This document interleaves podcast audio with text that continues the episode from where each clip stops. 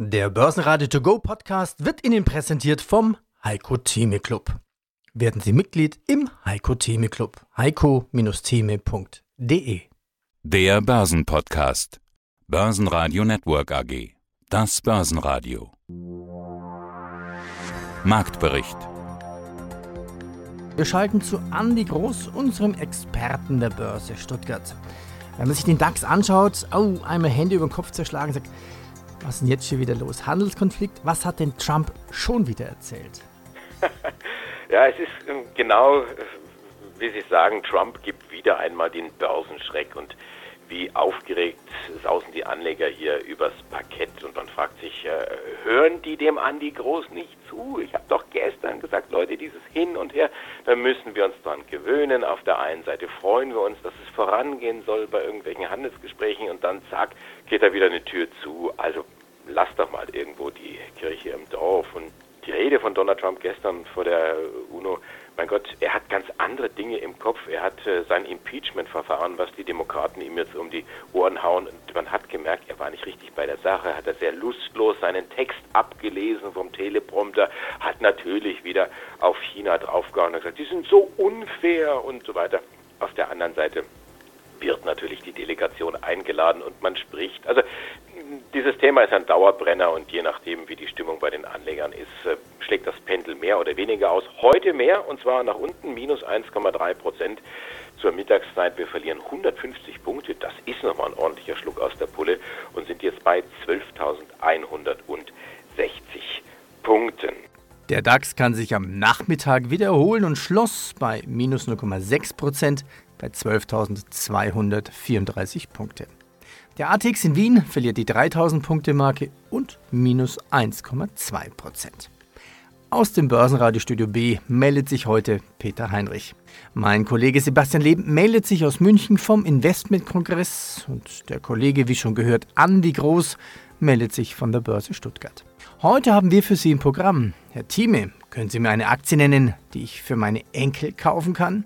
Thomas Timmermann, die Inflation ist so gut wie wegdigitalisiert. Thorsten Polleit. Null- und Negativzinsen in den USA und das Geldchaos ist perfekt. Und Markus Steinbeiß, als hätten wir zwei unterschiedliche Aktienmärkte. Er sagt, sowas habe ich noch nie erlebt. Die Aktie von Pfeiffer, ja, sie scheint wie ein Vakuum so nach unten gezogen zu werden. Aber hier mit den Worten. Ja, da ist die Luft raus, könnte man sagen, bei Pfeiffer Vakuum. Ähm, das ist ein Thema ähnliches, wie wir die Tage schon mal hatten. Da gab es Zahlen, beziehungsweise da gab es äh, schon mal eine, eine reduzierte Prognose von nicht allzu langer Zeit und jetzt noch einmal wird der Schalter nach unten umgelegt. Der Umsatz dürfte in dem Jahr sinken auf 620 bis 640 Millionen Euro. Und die letzte Senkung war ja erst Mitte Juli gewesen. Da hatte man dann gesagt, ja, es wären nur 640 bis 660 Millionen. Gleiches gilt auch für die Ergebnissituation. EBIT-Marge nur noch 10 Prozent. Im Juli sprach man noch von 11 bis 14 Prozent. Die Aktienkunden, sage ich jetzt mal, die laufen weg und zwar relativ kräftig. 15 Prozent saufen Pfeiffer Vakuum ab auf 127,60 Euro. Die Begründung, die Pfeiffer Vakuum nennt, ist sicherlich nachvollziehbar. Man sagt, okay, wir haben hier Kunden aus dem Halbleitermarkt, aus dem Beschichtungsmarkt, die verschieben ihre Aufträge ins nächste Jahr. Ganz klar, dass der Auftragseingang und damit dann äh, Aufträge beziehungsweise auch Umsatz dann entsprechend fehlen werden. Aber die Frage, die man sich sicherlich so ein bisschen bange stellt, kommen die Aufträge dann tatsächlich im nächsten Jahr? Kommen sie dann so, wie man sie auch wirklich prognostiziert hat? Oder ist das auch wieder dieser Trend, den wir sehen? Alles kühlt sich irgendwo ab und man versucht irgendwo zu sparen, Aufträge zurückzuhalten, auch entsprechend zu reduzieren. Das ist die Frage, die die Anleger sich stellen und für sich entsprechend beantwortet haben mit dem Kurssturz bei Pfeiffer Vakuum heute. Ja, guten Tag. Marcel Fratscher ist mein Name. Ich bin Präsident des Deutschen Instituts für Wirtschaftsforschung in Berlin, bin Makroökonom und bin vor allem an Themen von Finanzmärkten, Investitionen und wirtschaftlicher Entwicklung interessiert. Dann schauen wir doch auf die deutsche Wirtschaft, weil über die wird gerade ganz schön gesprochen. Die Konjunktur scheint anzuschlagen, ist angeschlagen. Viele sorgen sich drum. Technisch haben wir die Rezession, sagen viele. Wenn nicht, kommt sie demnächst. Wenn nicht, kommt sie bald. Auf jeden Fall sind sich da nahezu alle einig. Das böse R-Wort, lange wollte es keiner in den Mund nehmen. Jetzt ist es quasi Realität. Gerade kamen Einkaufsmanager-Indizes. Die Börse hat auch sofort reagiert. Wie schlecht steht es denn aus Ihrer Sicht? Die Sorge ist groß und ist berechtigt, denn Deutschland hat ein Wirtschaftsmodell, das sehr von den Exporten abhängt. Und die Weltwirtschaft lahmt gerade der Handel, der globale Handel durch Handelskonflikte zwischen USA und China. Vor allem auch durch den Brexit sind die deutschen Exporte nach Großbritannien, nach Irland eingebrochen. Auch Italien ist ein unsicherer Kantonist. Wir sehen im Augenblick Krise im Mittleren Osten mit steigenden Ölpreisen. Also es gibt sowas wie den perfekten Sturm, wo viele Risiken auf einmal auf die deutsche Wirtschaft einprasseln. Heißt konkret, die Industrie hat eine große Schwäche. Aber trotzdem bin ich eigentlich ganz positiv, denn die Struktur, die Substanz der deutschen Wirtschaft ist gesund. Wir haben einen sehr starken Arbeitsmarkt, wir haben sehr gute Konsumnachfrage. Der Service, die Dienstleistungssektoren laufen ordentlich. Also der Konsum ist letztlich die Stütze. Und das macht mich eigentlich ganz optimistisch. Aber wir müssen uns bewusst sein, die Risiken sind enorm. Mein Name ist Thomas Zimmermann, Bereichsleiter Asset Management bei der Commerzbank. Ja, man sagt ja, zu spät digitalisiert oder mehr Konkurrenz durch die Digitalisierung. Was wird denn da auf uns noch alles zukommen? Was verändert die Digitalisierung auch im Kapitalmarkt? Also in der Bankenindustrie ist es klar, was es äh, verändert. Äh, viele Prozesse werden halt einfach digitalisiert. Das heißt, man braucht weniger Arbeitskräfte. Die Unternehmen werden verschlankt. Es kommt zum Kon Konzentrationsdruck. Das Gleiche gilt aber für viele, viele andere Bereiche auch. Grundsätzlich drückt die Digitalisierung halt auf die Preise, auf die Inflation und am Ende äh, bestimmt sie dadurch auch das Zinsniveau. Also man kann sagen, die Inflation ist so gut wie weg digitalisiert worden, denn die Preise von Gütern können nicht so richtig steigen, weil laufend werden sie effizienter, noch besser äh, hergestellt und vor allen Dingen die Konsumenten haben immer bessere Möglichkeiten, Preise zu vergleichen. Das heißt, es gibt einen extremen Preisdruck auf Produkte. Und bei den Arbeitskräften ist es ähnlich. Auch die Arbeitskräfte können nicht immer mehr verdienen, weil in vielen Bereichen werden einfach massiv Arbeitskräfte abgebaut, weil sie gar nicht mehr gebraucht werden, weil die Digitalisierung dazu führt, dass Prozesse halt über den Computer laufen, nicht mehr manuell von Menschen gemacht werden. Insofern beeinflusst die Digitalisierung meines Erachtens wirklich alles, was wir zurzeit erleben in der Welt, auch Thomas Cook, äh, auch den DAX und nicht zuletzt die Zinspolitik der EZB. Das finde ich eine klasse Aussage. Da muss ich jetzt drüber nochmal nachdenken. Also die Inflation ist wegdigitalisiert, sagen Sie. Man müsste fast noch einen Schritt zurückgehen. Wie kann eine Inflation wegdigitalisiert werden? Was ist Inflation dann im digitalen Zeitalter? Also Inflation ist das, was es immer bleibt, nämlich steigende Preise. Und äh, die Notenbanken orientieren sich vorwiegend an der Inflation. Also wenn die Inflation hochgeht, dann nehmen sie die Zinsen hoch. Aber wir haben ja eigentlich eine permanent sinkende Inflation oder sehr niedrige Inflation. Ähm, oft haben wir sogar das Problem, dass wir fast in der Deflation sind. Und wie ich schon erklärt habe, es liegt vorwiegend daran, dass der Preisdruck auf den Produkten wegen der Digitalisierung und auf dem, auf dem Arbeitsfaktor, also auf dem Preis der Arbeitskraft im Prinzip permanent ist und dafür sorgt, dass die Preise niedrig bleiben. Das ist ein Effekt, der kann über Jahre, vielleicht auch Jahrzehnte andauern. Irgendwann ist dann aber alles effizient und durchdigitalisiert und dann müsste eigentlich das Ganze von vorne wieder losgehen und dann können auch die Preise wieder steigen. Und bei dem Thema Digitalisierung sind wir schnell bei Conti. Continental will 20.000 Jobs streichen, 7.000 davon in Deutschland. Die Brexit-Unsicherheit drückt das Pfund weiter, minus 1%, und Wirecard ist nach Analystenkommentaren rund 2,5% unter Druck geraten. Nike, erster Blick auf den Kurs. Okay, dann vermute ich, die Zahlen sehen gut aus. Oh ja, die sehen äh, richtig gut aus. Sportriese Nike abends nach Börsenschluss mit Zahlen hat die Analysten und Anleger überrascht, positiv überrascht. Gewinn und Umsatz im abgelaufenen Geschäftsquartal deutlich und äh, kräftigst gesteigert. Also sehr sportlich könnte man sagen. Und so ging es auch mit dem Kurs dann nach oben, nachbörslich sportliche 5,5 Prozent. Jetzt hat man als Anleger natürlich dann auch immer die Konkurrenz im Auge. Gerade jetzt hier in Deutschland, da gibt es ja zwei große Player, Adidas und äh, Puma. Die beiden Unternehmen, die, die Brüder aus Herzogenaurach, aus Mittelfranken. Ja, Puma macht einen Satz zurück zunächst einmal und brechen ihre Rekordjagd äh, ab. Die äh, Aktie war ja wieder auf dem Weg in Richtung Allzeithoch. Heute geht es aber nach unten 2,3 Prozent auf 68,15. Adidas waren recht gut gestartet, drehen jetzt dann aber auch ins Minus mit dem schwachen Gesamtmarkt, so etwa marktkonform 1,2 Prozent geht es runter auf 270,80 Euro. Und da habe ich mir den Kursverlauf mal angeschaut, da hatten wir das Allzeithoch gehabt Anfang August und seitdem laufen die Aktien, Vorsicht, sportliches Sprachbild der Konkurrenz ein bisschen matt hinterher. Mein Name ist Thorsten Polleit, ich bin der Chefvolkswirt der Degussa.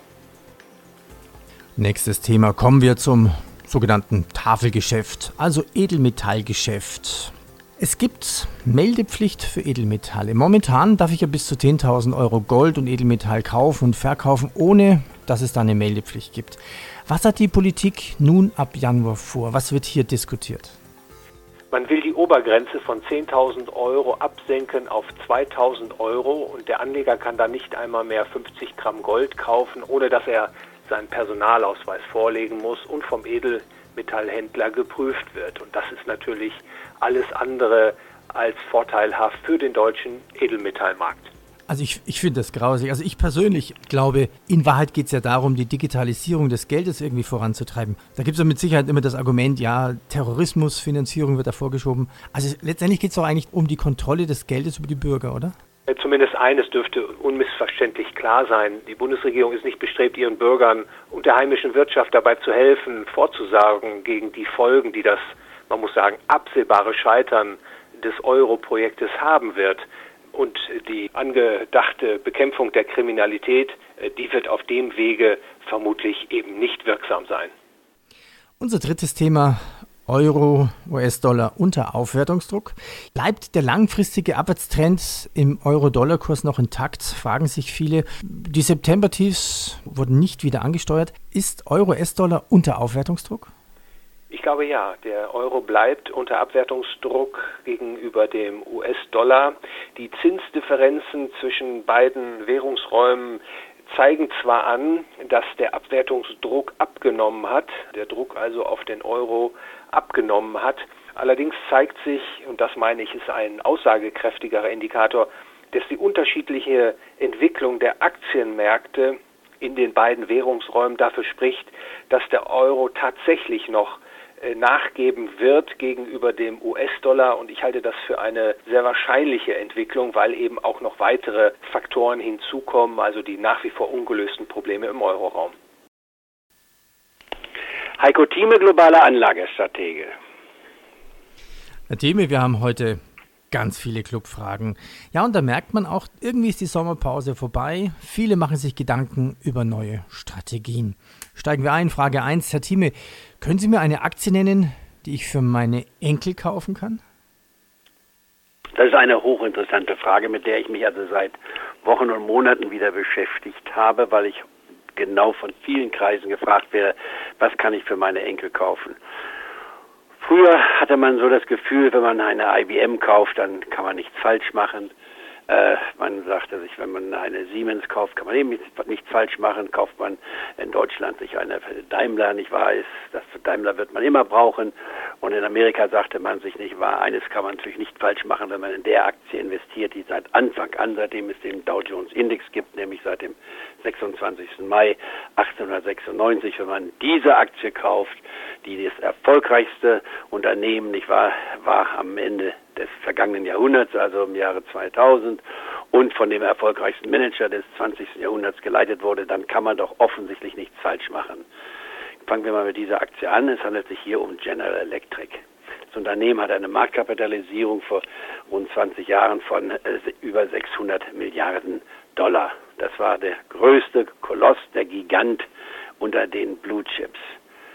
Ja, heute ist die General Electric nur noch 10 Prozent von dem Wert. zahlt keine Dividende oder kaum noch Dividenden und von der Brillanz des Managements ist nichts übrig geblieben. Man kann sogar im Nachhinein sagen, dass die damals scheinbare Brillanz im Grunde genommen auf Kosten der Zukunft ging und dann ging das Unternehmen den Bach runter, weil die Diversifizierung, die damals von Jack Welch angestrebt wurde im Finanzsektor, erwies sich im Grunde genommen als nachteilig, weil sie nur kurzfristige Ergebnisse brachte und keine nachhaltigen Erträge. Was kann man daraus lernen? Nun kann man sagen, es sind die Amerikaner, da gehen ja die Dinge immer mal in gewisser Weise schief, aber wir in Deutschland sind natürlich weitaus besser aufgestellt. Hätte man dann gesagt, dann kaufen wir doch das, was man vor 30 oder 40 Jahren noch gesagt hatte, nicht wahr? Die beste Bank der Welt war die Deutsche Bank. Sie war besser als jede andere Bank in der Welt. Der Name wurde dafür gehalten, dass es eigentlich sich um die Bundesbank hielt. Das war die Bonität hoch drei. Deutsche Bank heute ist ein absolutes Ramschpapier, auch wenn sie immer noch äh, im DAX-Index notiert wird. Die Bank ist über 90 Prozent, 95 Prozent eingebrochen. Und deswegen die Frage wieder, sind das nun die Papiere, die Zukunftspapiere für unsere Enkel? Und die Antwort heißt hier nein. Es gibt keine Aktie, die man heute identifizieren kann, von der man sagen könnte, das ist ein Papier, was man auf Dauer halten kann. Die Schlussfolgerung ist eine ganz einfache. Es gibt heute die Superaktie. Die Superaktie ist kein Einzelwert, sondern ist der Index. Das heißt, wenn ich mich an das Konzept halte und sage, ich will in die Zukunft investieren, möchte von der Mehr dazu finden Sie in der Börsenradio-Mediathek oder im Heiko Theme Club. Razzia. Raten Sie mal wo? Bei der Deutschen Bank. Sie ist im Zusammenhang mit dem Geldwäscheskandal bei der Danske Bank ins Visier der Ermittler geraten. Die beiden Finanzinvestoren Brain Capital und Advent haben nach Angaben von Osram ein neues Übernahmeangebot für Osram angekündigt. Und Bitcoin bricht zeitweise bis auf 8000 Dollar ein. Guten Tag, mein Name ist Markus Steinbeiß von der Vermögensverwaltung Steinbeiß und Hecker in München. Ich weiß nicht, wie es bei Ihnen ist, aber bei uns in der Redaktion kann ich sagen, man merkt, die Sommerpause ist vorbei. Es gibt zwar jetzt momentan wenig Nachrichten, aber viele machen sich Gedanken über die neuen Strategien passt mein Depot noch? Was soll ich vielleicht verändern? Also wir merken das aufgrund der Höreranfragen auch bei dem einen oder anderen Interview. Also was ändert sich gerade in den Depots? Wie verändern sich diese? Spüren Sie das auch? Ja, das spüren wir in so einem gewissen Maße auch, weil die Ausrichtung vieler Portfolien in den letzten Monaten, eigentlich schon Jahren, äh, extrem geworden ist. Von der Positionierung innerhalb der, der Einzeltitel, aber auch von der Positionierung auf Sektorebene. Das heißt, die Asset Allocation in, in den reinen, jetzt sprechen wir mal von den Aktienportfolien beispielsweise, die, die Sektorallokation ist sehr, sehr stark in den letzten Jahren aufgrund der makroökonomischen und geldpolitischen Situation in Richtung von also Steady Growth Werten gelaufen, also Technologie, Nahrungsmittel, Personal Household Goods. Das heißt, die Unternehmen, die auch in der Vergangenheit selbst bei ja, eher schwachen ökonomischen Umfeld relativ stabile Ergebnisse, äh, Dividenden gebracht haben und insofern waren das die Gewinner der letzten Jahre eigentlich schon und die Frage wird sein, und das ist auch die letztendlich die der Hinweis auf die auf die Frage, ist mein Portfolio noch adäquat aufgestellt? Die Frage wird sein, sind die Gewinner, die starken Gewinner der letzten Jahre auch die, die Gewinner von morgen? Und das gilt zu hinterfragen, äh, auch im Hinblick der Veränderungen, die wir sehen in der, in, in der fiskalpolitischen, in der geldpolitischen Welt. Und diese, diese Frage sollte sich, glaube ich, nach so einer, so einer starken Outperformance jeder stellen. Zurück zum Marktgeschehen. Also der DAX ist so ein bisschen im Rutschen. Solche Tage sind keine guten Tage für Börsengänge. Naja, vielleicht, man weiß es nicht. Wie gut lief denn der Börsengang bei TeamViewer? Kennen mit Sicherheit alle, die irgendwie mit IT zu tun haben. Ja, ist ganz interessant. Teamviewer, ich kenne das natürlich auch, weil das ist immer so eine Geschichte, wenn der Papa anruft und sagt, äh, Sohnemann, ich habe Schwierigkeiten mit meinem Rechner, kannst du mal helfen? Äh, früher war es einfach, ist mal Stockwerk höher gegangen, was hast du wieder gemacht, Vater, und hat sie an den Rechner gesetzt. Ähm, die Antwort war dann meistens, ich habe gar nichts gemacht, deswegen die Frage des Profis an den Laien, was hast du als letztes gemacht? Okay, genug der Vorrede. TeamViewer verbindet Rechner über das Internet. Das heißt, man kann so Fernwartung, kann man da relativ einfach machen. Man kann auch Videokonferenzen, das haben sie sich dann auch noch auf die Fahnen geschrieben. Ist ein kleines, aber feines Unternehmen und ist jetzt an die Börse gegangen in Frankfurt bei den Kollegen dort.